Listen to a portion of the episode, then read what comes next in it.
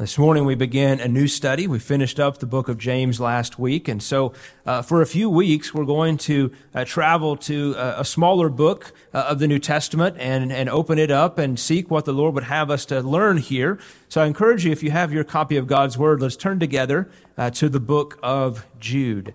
The book of Jude, very small book, one chapter only, right before the book of Revelation. Uh, so if you're unfamiliar, just turn towards the end of your Bible. If you find Revelation, just go left, and you'll find the book of Jude.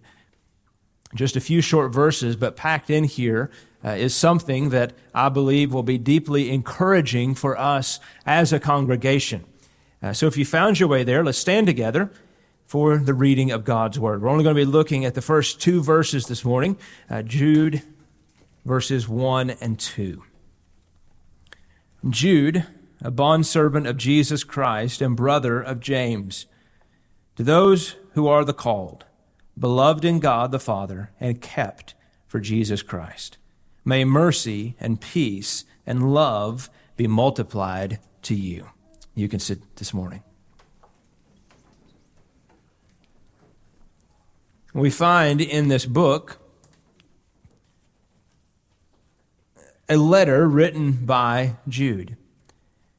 Now, many have called this book perhaps one of the most neglected books in the New Testament because of its size, because of its somewhat obscurity. I mean, it's very small, so you might look at it and think, well, what, what can you find here in just this short number of verses?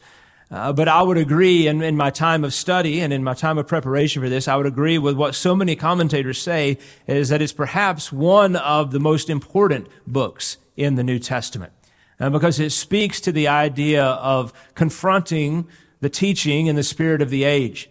But it's not written so much as a treatise on on how to uh, deal with those false teachers, but it's written more in the idea of being careful to watch for those things, and then in response to that, to contend for the faith. Now, this is Jude's call to them. He says, I write to you, look at with me at verse three. He says, I write to you that you would contend earnestly for the faith. And brothers and sisters, we live in a time where this is as much true today as it was in the time of Jude, that we must be contending for the faith.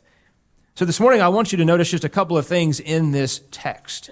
And so first, we're going to begin with a little background, and then we're going to look at two things that I see in this text, which are three words of encouragement and three words of prayer. Three words of encouragement and three words of prayer. But first, I want to just give us a little bit of background on what's going on in this book, who Jude is, and, and why he wrote this book to the church. Now, Jude tells us who he is there in the verse one. He says, Jude, a bondservant of Jesus Christ and brother of James.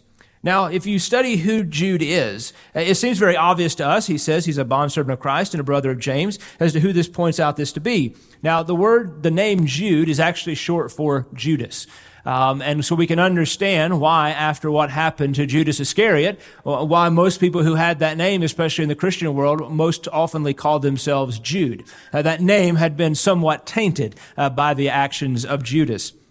But there were several different Judes um, in the New Testament. We see them in different places. Obviously, we have Judas, uh, who uh, Judas Iscariot, who betrayed the Lord. Uh, but there were several others during this time. But as you study the, the history of the church and you study that, we can take it at face value, I believe, that he is the brother of James, who we just finished studying. So James was the half-brother of Jesus, which tells us that if Jude is the full brother of James, he is also the half-brother of Jesus. Which leads a question that we might ask from the very beginning. If you were the half-brother of Jesus, why would you not say so from the, from the, from the onset? Would that not be one of the first things that you would want to say and to let people know was that you were Jesus' half-brother? Now, it could be for the fact that um, for Jude, it, there was somewhat of a little bit of humility there. And also maybe perhaps just a little bit of, of shame, because we understand from the scriptures, John chapter seven, that as Jesus began to teach and preach and start his earthly ministry, that none of his family believed him. They, they all thought he was crazy. They thought he had lost his mind. And it wasn't until after Jesus' death, burial, and resurrection uh, that his family came to believe the truth about who he was. So James and Jude were converted to faith after Christ's resurrection. And so perhaps it was just this element of saying, I, I can't even still now bring myself to, to claim that, that lineage or to claim it or to try to use that in such a way because I didn't believe him from the very beginning. But it was also, again, an element of humility. And Jude was not writing here to try to be bragging about who he was as the half-brother of Jesus. Now, he refers to his brother James because James was a leader in the church there in Jerusalem. We studied, again, him through that last book. And so James, so Jude uses his brothership to James as a way of showing authority, that as he writes this letter, he says, I am the brother of James, the leader here of the church in Jerusalem. So he's writing to give this boast of authority. But I want you to notice what he says there, those, those very first opening words. He says, a bondservant of Jesus Christ. Now, that word bondservant is the same word that Peter uses in Second Peter. He says, Simon Peter, a bondservant and apostle of Christ. It's the same word that Paul uses in Romans, Paul, a bondservant of Christ Jesus. That word bondservant literally is the word slave. It's the word doulos. And it means just what we think it means. It means one who is owned by or in the possession of another. If someone is owned by or in the possession of the other, that means they've given up all the rights. They have no rights to anything in this world, only to do what their owner, what their master tells them to do. And this was the perspective of, of the New Testament church. There was not this idea of a Christianity that just had Jesus as Savior but did not have him as your Lord. There was no perspective of Christianity that said, well, I'll, I'll have a little bit of Jesus here when I want it, but I'm still going to live my life according to my desires and my prerogatives and what I want. Now, the New Testament perspective of Christianity is that once you become a Christian, you are a bondservant of Christ. You are his slave. He is the one who tells you what to do. You have given over and said, Lord, I realize that everything I tried to do in my life, I messed it up from beginning to end. I had, I had nothing good that I have done, nothing to offer, nothing to cling to. So, Lord, I'm giving it all over to you. You have full and total control of my life. This is what Jude is saying. And I find it so interesting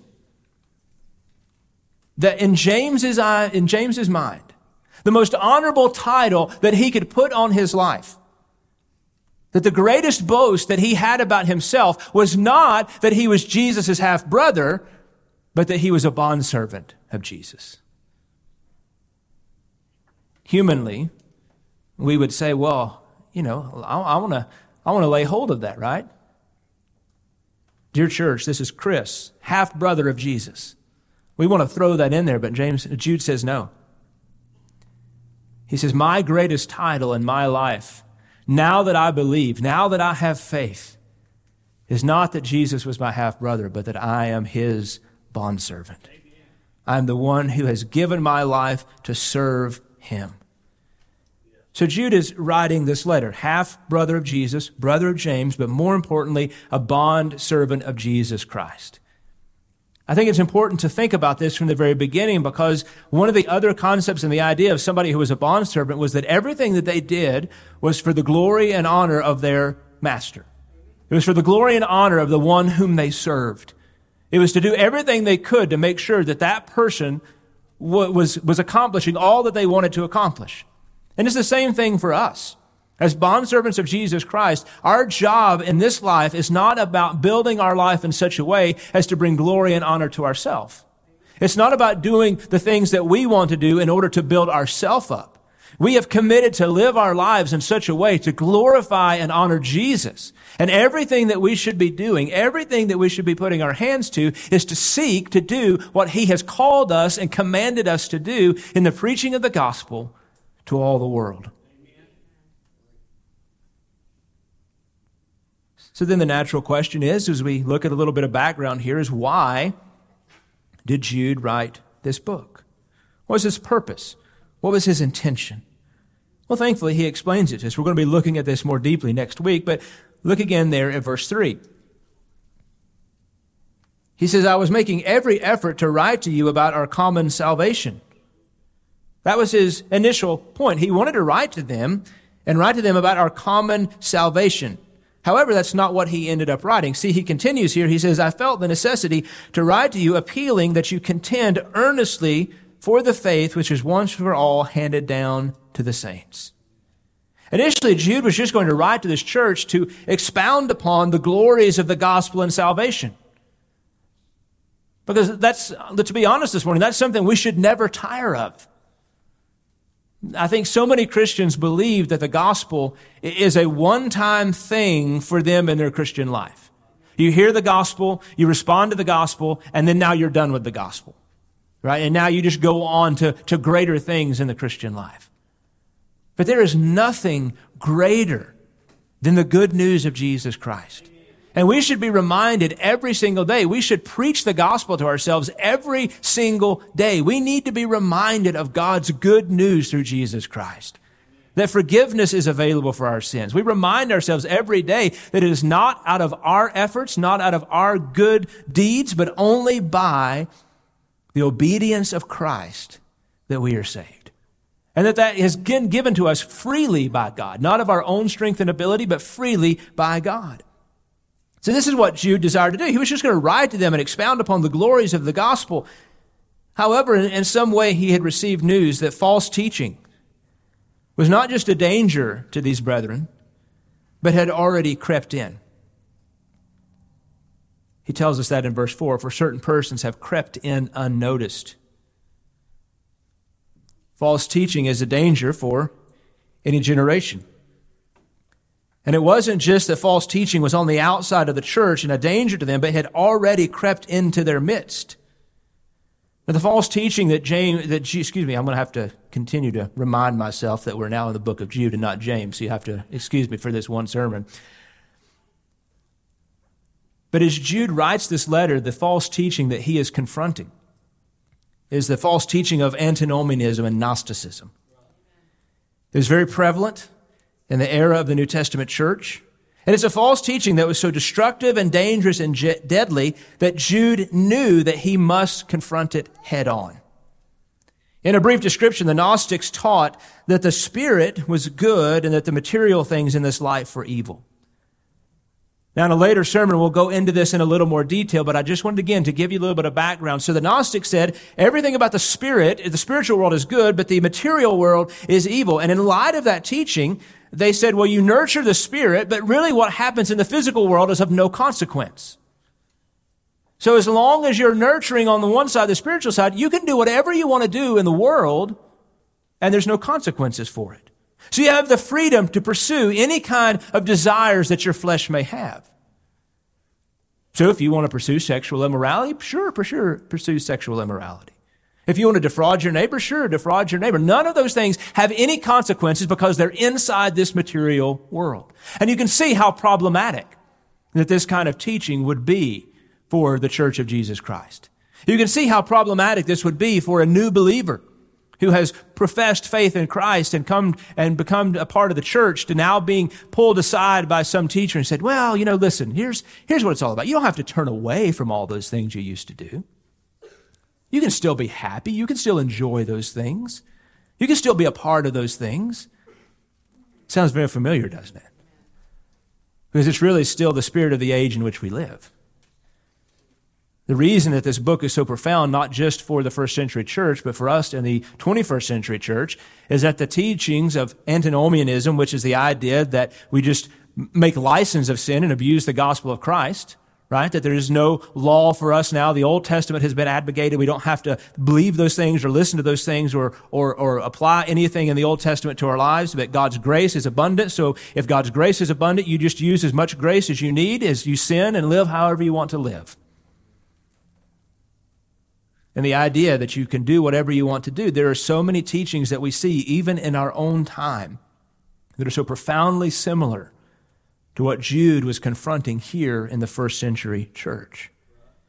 So this is the reason that he has sat down and penned this letter, because he understands that what's happening here is not just a subtle thing, but it is deadly dangerous to the Church of Jesus Christ. And it's the same thing for us in the time in which we live. False teaching, whether it be antinomianism, whether it be Gnosticism, whether it be denial of the authority of Scripture, the infallibility of Scripture, whether it be a denial of the atonement of Christ, whether it be a denial of the virgin birth, any of those things are deadly dangerous to the gospel. Because when you deny those key components of what the gospel is, of who Christ is, of who God is, of what his teachings are, then what you end up with is a false gospel. and a false gospel cannot save. Amen. On the outside, it looks perfect. On the outside, it may sound good. On the outside, there may be so many things that are similar, but if you are missing some of those key important parts of what the gospel actually is, then what you have is a gospel that cannot save. And we are confronted all across the board today with false gospels that are being preached in the modern church. There's the false gospel, the prosperity gospel, right? God wants you to be rich. God wants you to be happy. God wants you to be healed. If you have enough faith, you can have all the money in the world. If you have enough faith, you'll never be sick. I find it interesting that those teachers get all their money not from uh, not from service, but from just taking it from other people. I find it interesting that you have all these guys who are faith healers, and I'm not saying this in a mocking way this morning, but you have all these guys who are faith healers who end up with cancer and dying. It's happened several times over the last several years. Well, what about your faith, brother? Right? You, you've been telling people over and over throughout the course of your ministry that if you have enough faith, that God does not desire for you to be sick. Why are you sick and dying?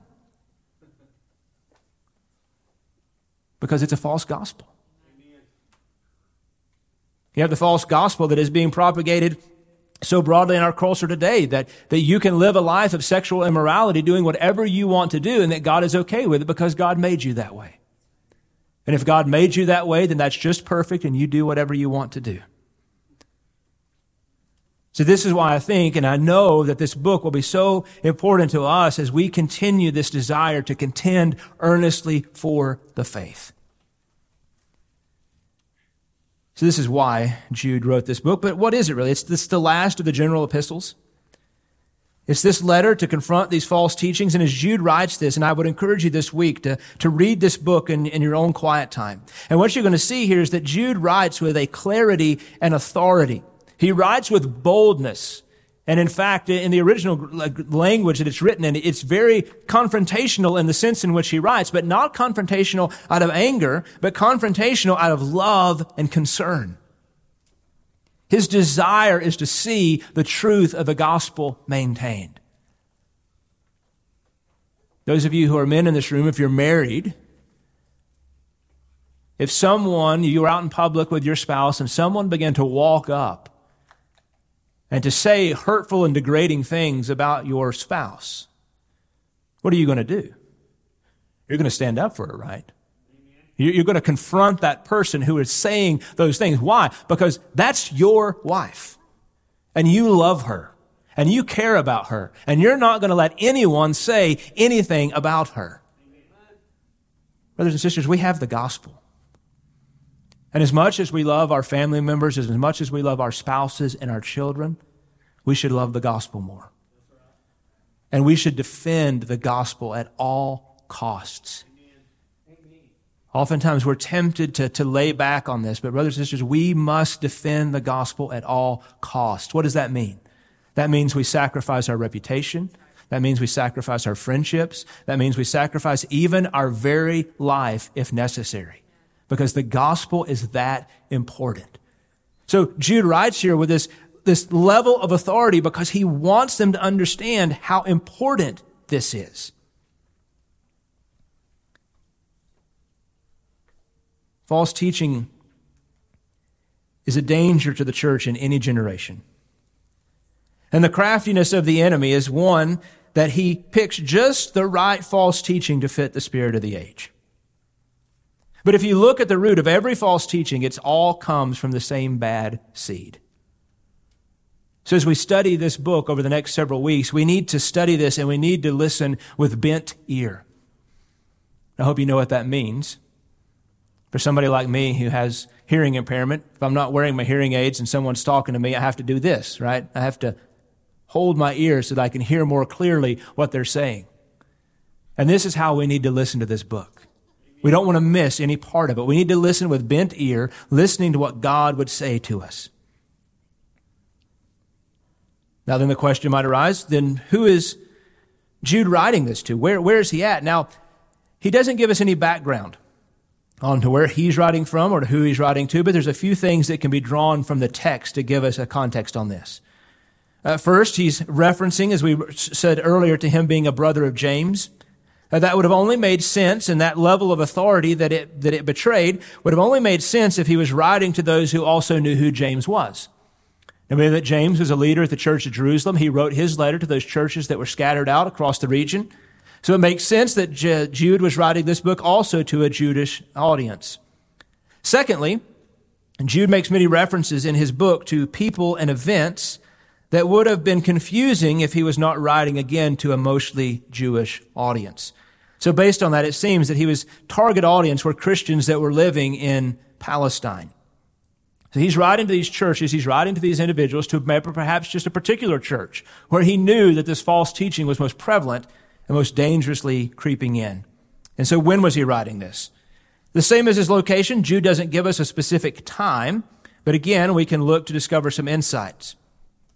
Later on in this letter, we're going to find that he references several events that happened as symbolizing God's judgment on wickedness. He refers first to the nation of Israel, that after they came out of the land of Egypt, that God destroyed some of those who rebelled against him. He also refers to the destruction of Sodom and Gomorrah as a testimony of God's judgment on wickedness. But noticeably missing, if it had yet occurred, was the destruction of Jerusalem in A D seventy. Perhaps one of the most poignant pictures, of course, in modern times for a Jew at this time, would have been God's destruction of the temple through the Romans.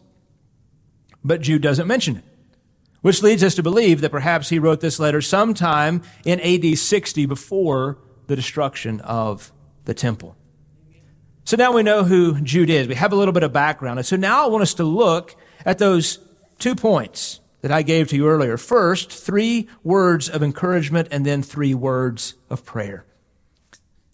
Notice there again in that first verse, he said to those who are the called, beloved in God the Father, and kept for Jesus Christ. Those three words of encouragement I want you to notice here in this verse are called, beloved, and kept.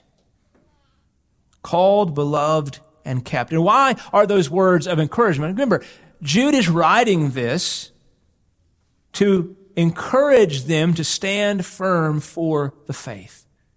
And as he writes them to stand firm for the faith and to contend earnestly for the faith, Jude knows a couple of things are going to be true, right? That it's not going to be easy. It's going to be a challenge.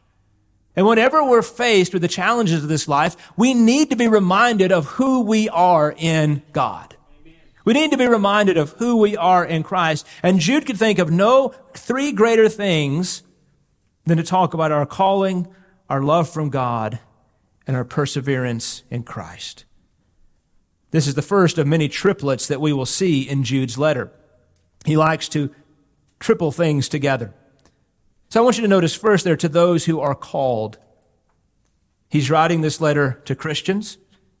We always know that that word called is used all throughout the scriptures to reference those who are inside of Christ. Romans chapter one, Paul says, those among you who are also the called of Christ. First Corinthians one twenty-four, but to those who are called, both Jews and Greeks. Ephesians chapter four, there is one body and one spirit, just as you also were called in hope of your calling.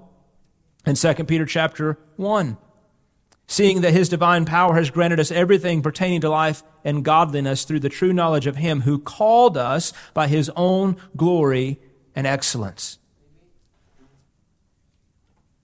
We'll see as Jude opens up these things here that he's really doing three things. He's looking to the past, he's looking to the present, and he's looking to the future. To those who are called, he looks to the past.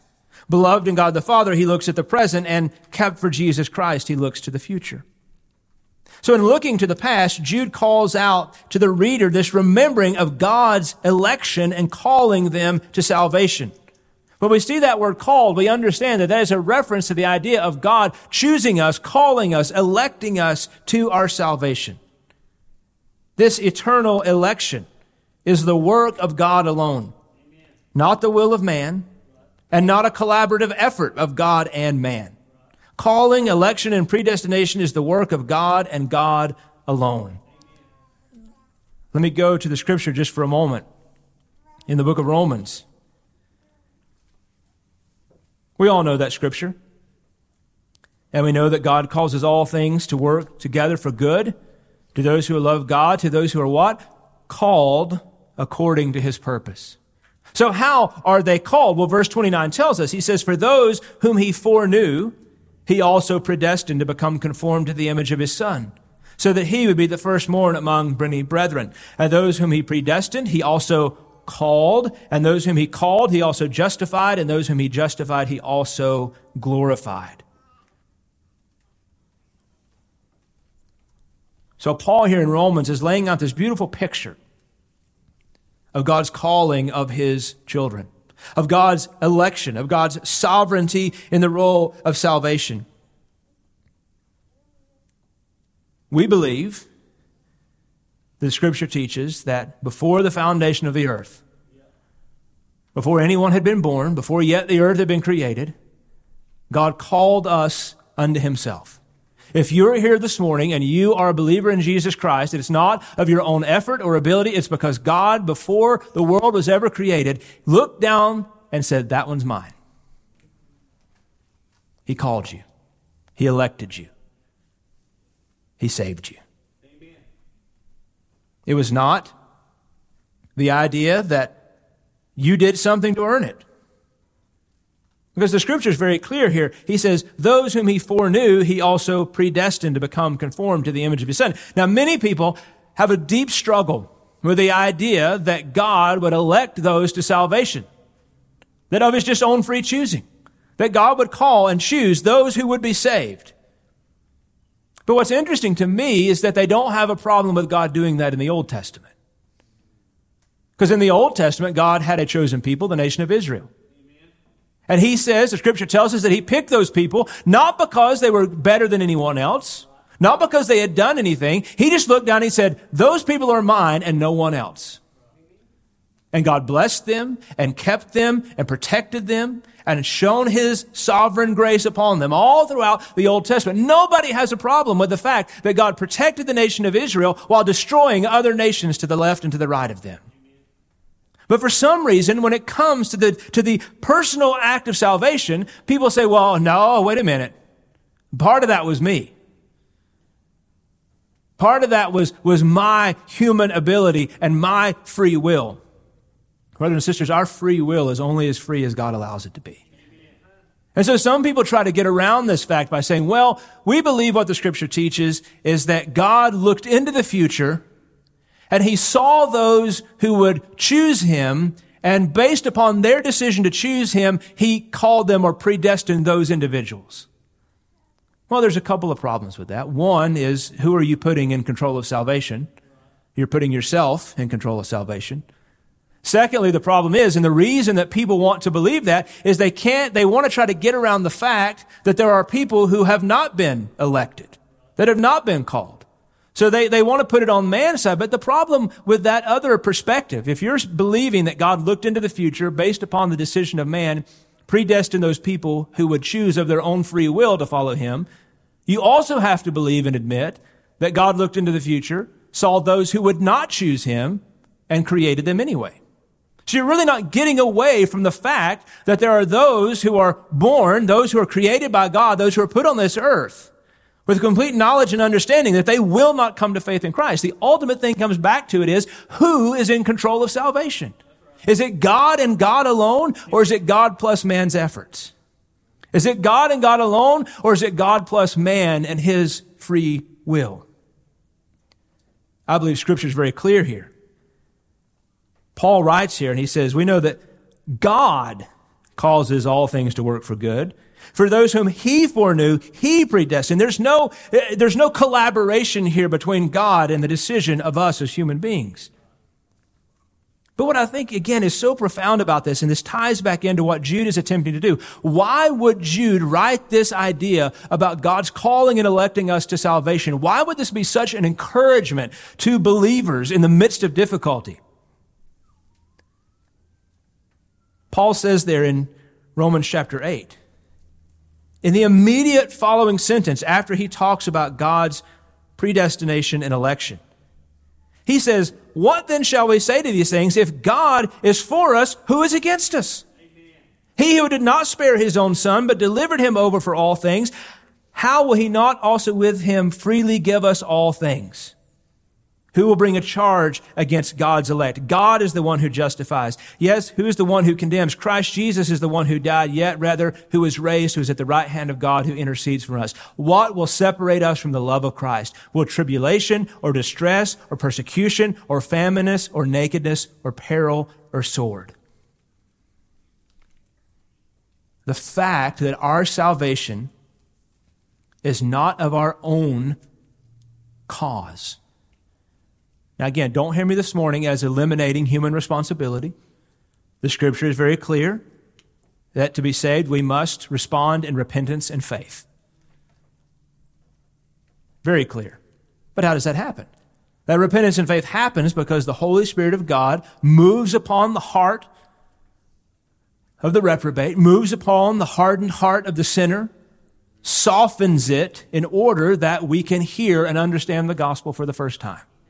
Because we are dead in our trespasses and sins. And it's been said before, I remember uh, Doctor Lawson said this one time, the only thing that a dead body can do is stink.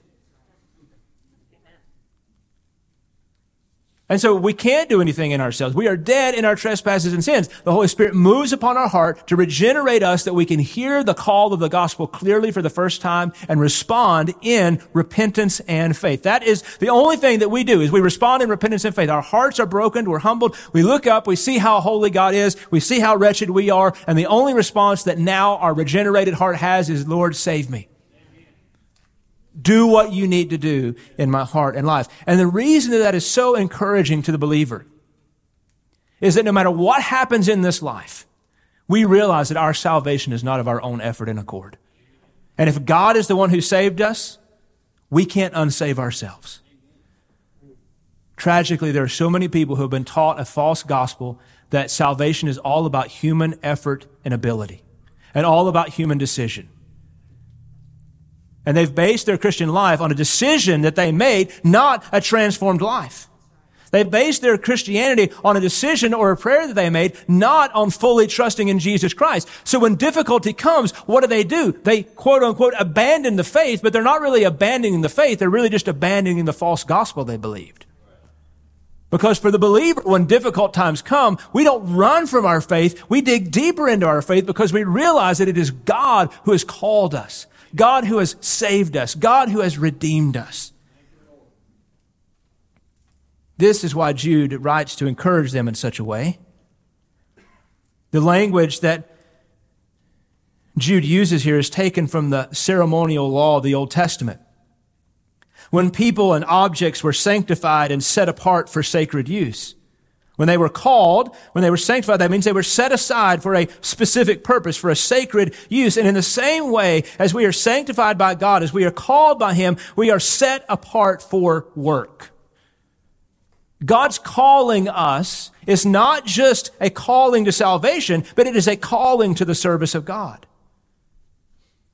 It's a separation from the world. It's a separation from those things and a calling and a setting aside for the work of the kingdom. We are called out of the world. We are called into Christ, and we are called up into service for Him. Now Jude goes to the present. He says to those who are beloved in God the Father, he wants them to consider God's love. Again, in the original language, the words that he uses here point to the fact that God's love was evidenced in the past, but that it continues now in the present. God didn't just love us, but He still loves us, and He will always love us. And how is that evidence? Well, it's evidence in the fact that, again, before the foundation of the world, God set forth a plan that He would send His only begotten Son. What does John say in John chapter three? For God so loved the world that He sent His only begotten Son. So in those moments of doubt, when you have to question because something happened, you say, does God really love me? Yes, He loves you. He has shown His love in Jesus Christ. He has shown His love in your salvation. He has shown His love in the abundant grace that He bestows upon you each and every day. Do we always have the things that we want? No. But God's word promises that we'll always have the things that we need. Why? Because of his love for us. Because of his care for us. They're beloved in God the Father. He points them up to this idea to consider the love of God. Jesus says in John chapter seventeen, "The glory which you have given me, I have given to them, that they may be one just as we are one, I and them and you and me, that they may be perfected in unity, so that the world may know that you sent me and loved them even as you loved me." Think about that for a moment this morning. That God loves you the same way that he loves his son. Think about that. You're not a, you're not a stepchild to God. You've been adopted into the family. And although sometimes in human adoption, families may treat that adopted child differently than they treat their natural child, true adoption means that you adopt someone in, and they're no different. They're, they're not, may not be physically be your flesh and blood, but they are your flesh and blood.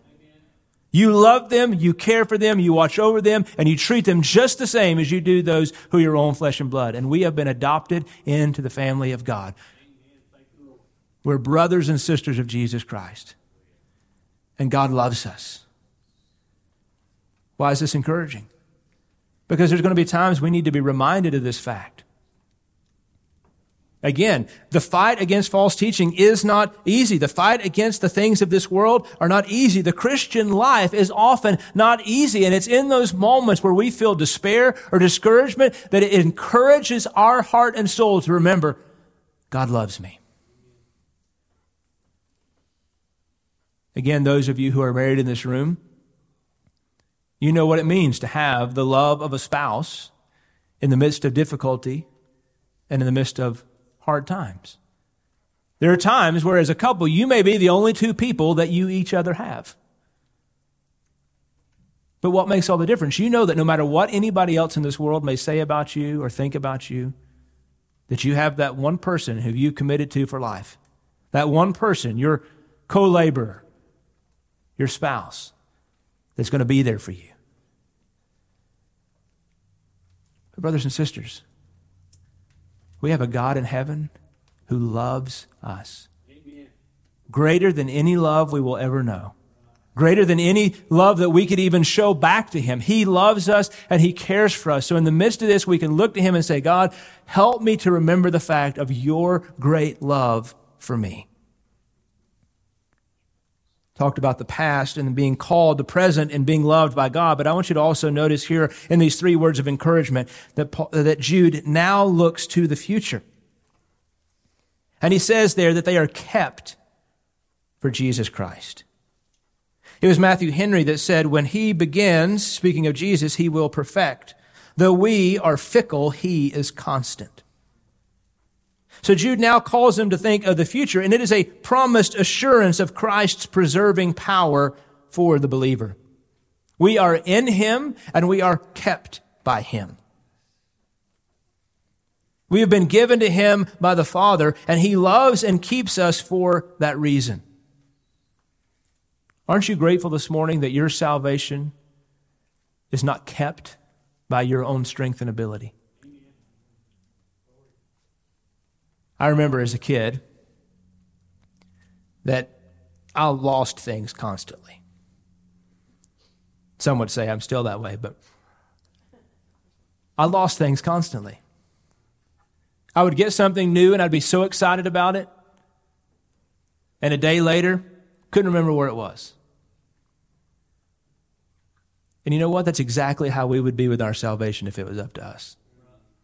We probably wouldn't even last a minute if it was up to us to keep ourselves in Christ. But he keeps us. He holds us. He is the one who perseveres to the end. And he loves us, not on the basis of what we may or may not do. Jesus' keeping power for us, his love for us, is not fickle from day to day. He doesn't look down and say, well, you know, brother so-and-so loved me really good yesterday, but not so much today, so I'll probably let go of him a little bit. No, he loves us and keeps us because he has been, we have been given to him by God the Father. God said, these are mine, I'm giving them to you. You watch over them, you keep them, you persevere for them. We are in Christ, and because we are in Christ, He keeps us, not just for a moment, but forever. Because we are in Christ, we are forgiven. Because we are in Christ, we've escaped judgment. Because we were in Christ, we will persevere till the very end. There's perhaps no greater picture of this in the Old Testament than Noah and his family. The ark is a beautiful picture of Jesus Christ. Destruction is coming on the world. God is going to pour out His judgment on the earth. And again, there's a beautiful picture of God's sovereignty here in election. Because what did He do? He picked one family. Noah. Out of all the people on the face of the earth, God picked one family, and He said, I'm going to put you in the ark. And because they were in the ark when God's judgment fell, they were lifted up and they were carried away from judgment. And because we are in Christ, we escape the judgment and the wrath of God for our sins. We're carried away in Christ to forgiveness and everlasting life. We should always be keenly aware of what Calvin said. He said, for we should always be in danger of death through Satan, and he might take us as any moment as easy prey were we not safe under the protection of Christ, whom the Father has given to be our guardian, so that none of, uh, of those whom He has received under His care and shelter should perish. Because we are in Christ, we do not have to fear what Satan can throw at us. Doesn't mean that we won't face difficulty. Doesn't mean that we won't face trial and tribulation. But we are in Christ. Amen. We are in Him. He keeps us. He holds us. So the Spirit redeems and calls. The Father demonstrates and teaches his, his love. Jesus holds us and keeps us. The entire Trinity is at work here through Jude's perspective. What a blessed reminder both to his audience and to us that God is at work even in the midst of difficulty. Even in the midst of false teaching, Jude wants to encourage them to remember, don't give up hope, don't be persuaded, don't fall into false teaching, don't be disheartened because it's happening, but trust who you are in Christ. Now finally, I want you to notice very quickly with me three words of prayer. Because Jude also wants to pray for them. As we see, almost every writer of the New Testament epistles doing. There's a moment where they take time to pray for those to whom they write.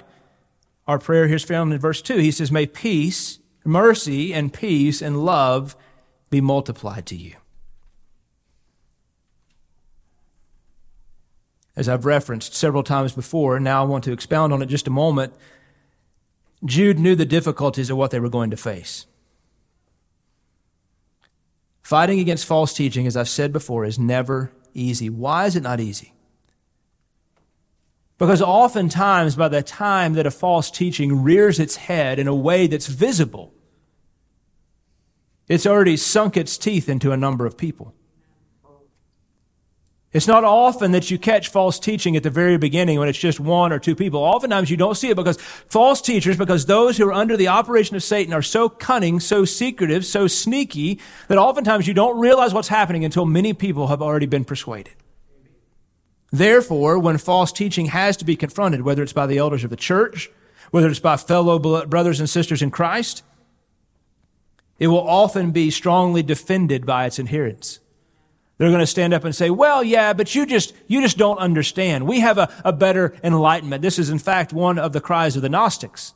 The Gnostics believed that they had an enlightened sense of understanding about spiritual things, that only they had been given, conveniently enough, and that only they could fully understand because they were so elevated above everyone else.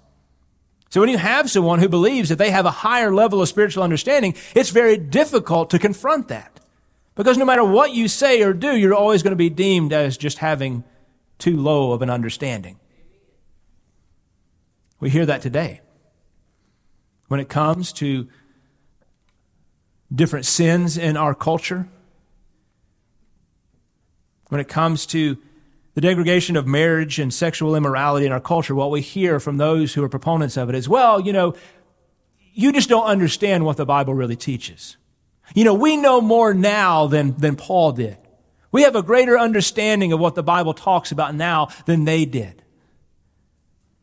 You know, the world is just not the same as it used to be, so we have to conform those things.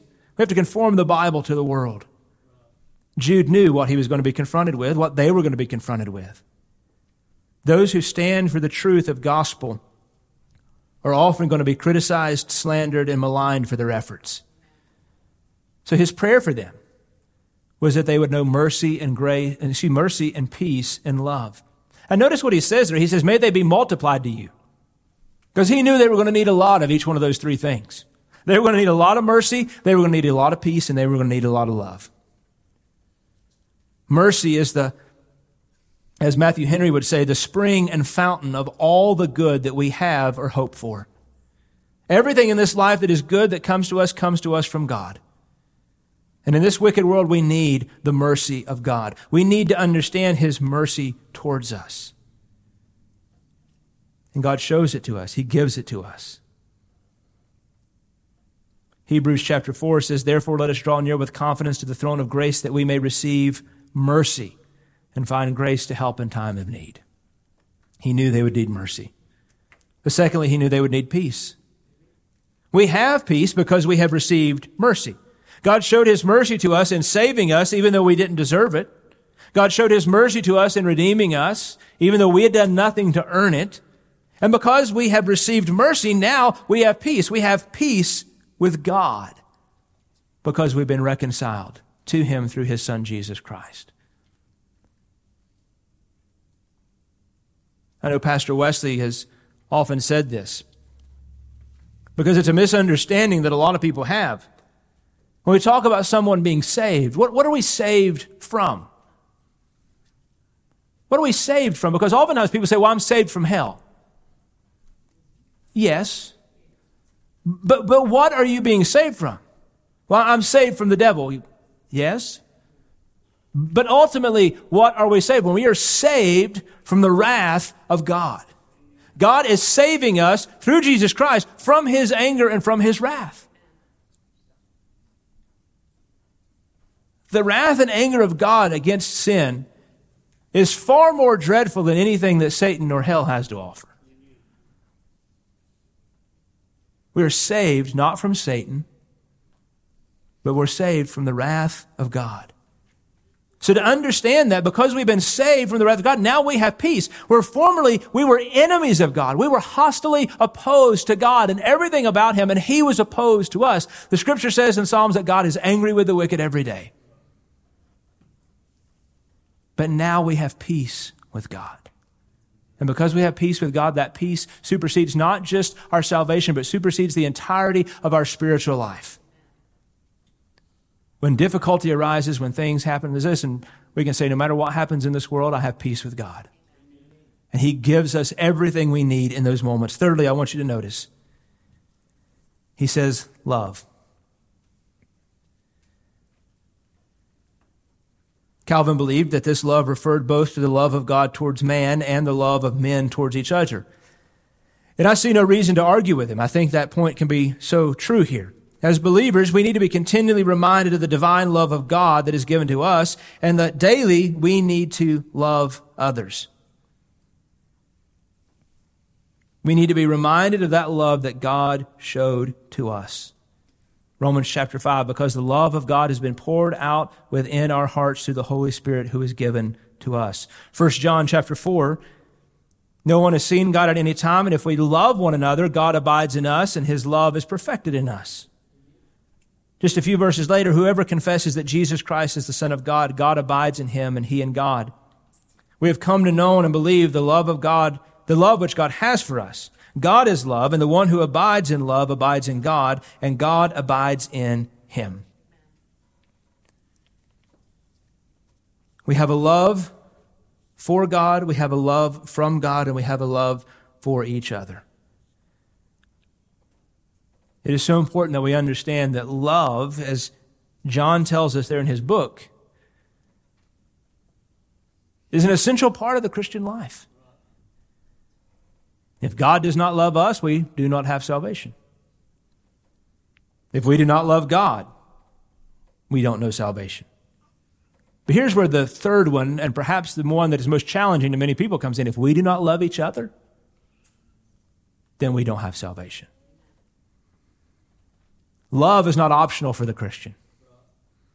Love is not something that we get to decide that we'll do one day and not do the next. No, if we don't have love, then we don't have the love of God abiding in us. So as Jude is writing, it seems strange, doesn't it, that he would write to them to talk about the love not only that God has for them, but that they should have for one another when he's getting ready to talk to them about confronting false teachers? Because we need to remember, brothers and sisters, that even in the midst of confronting false teachers, we do it with firmness, we do it with authority, we do it with the power of God indwelling in us.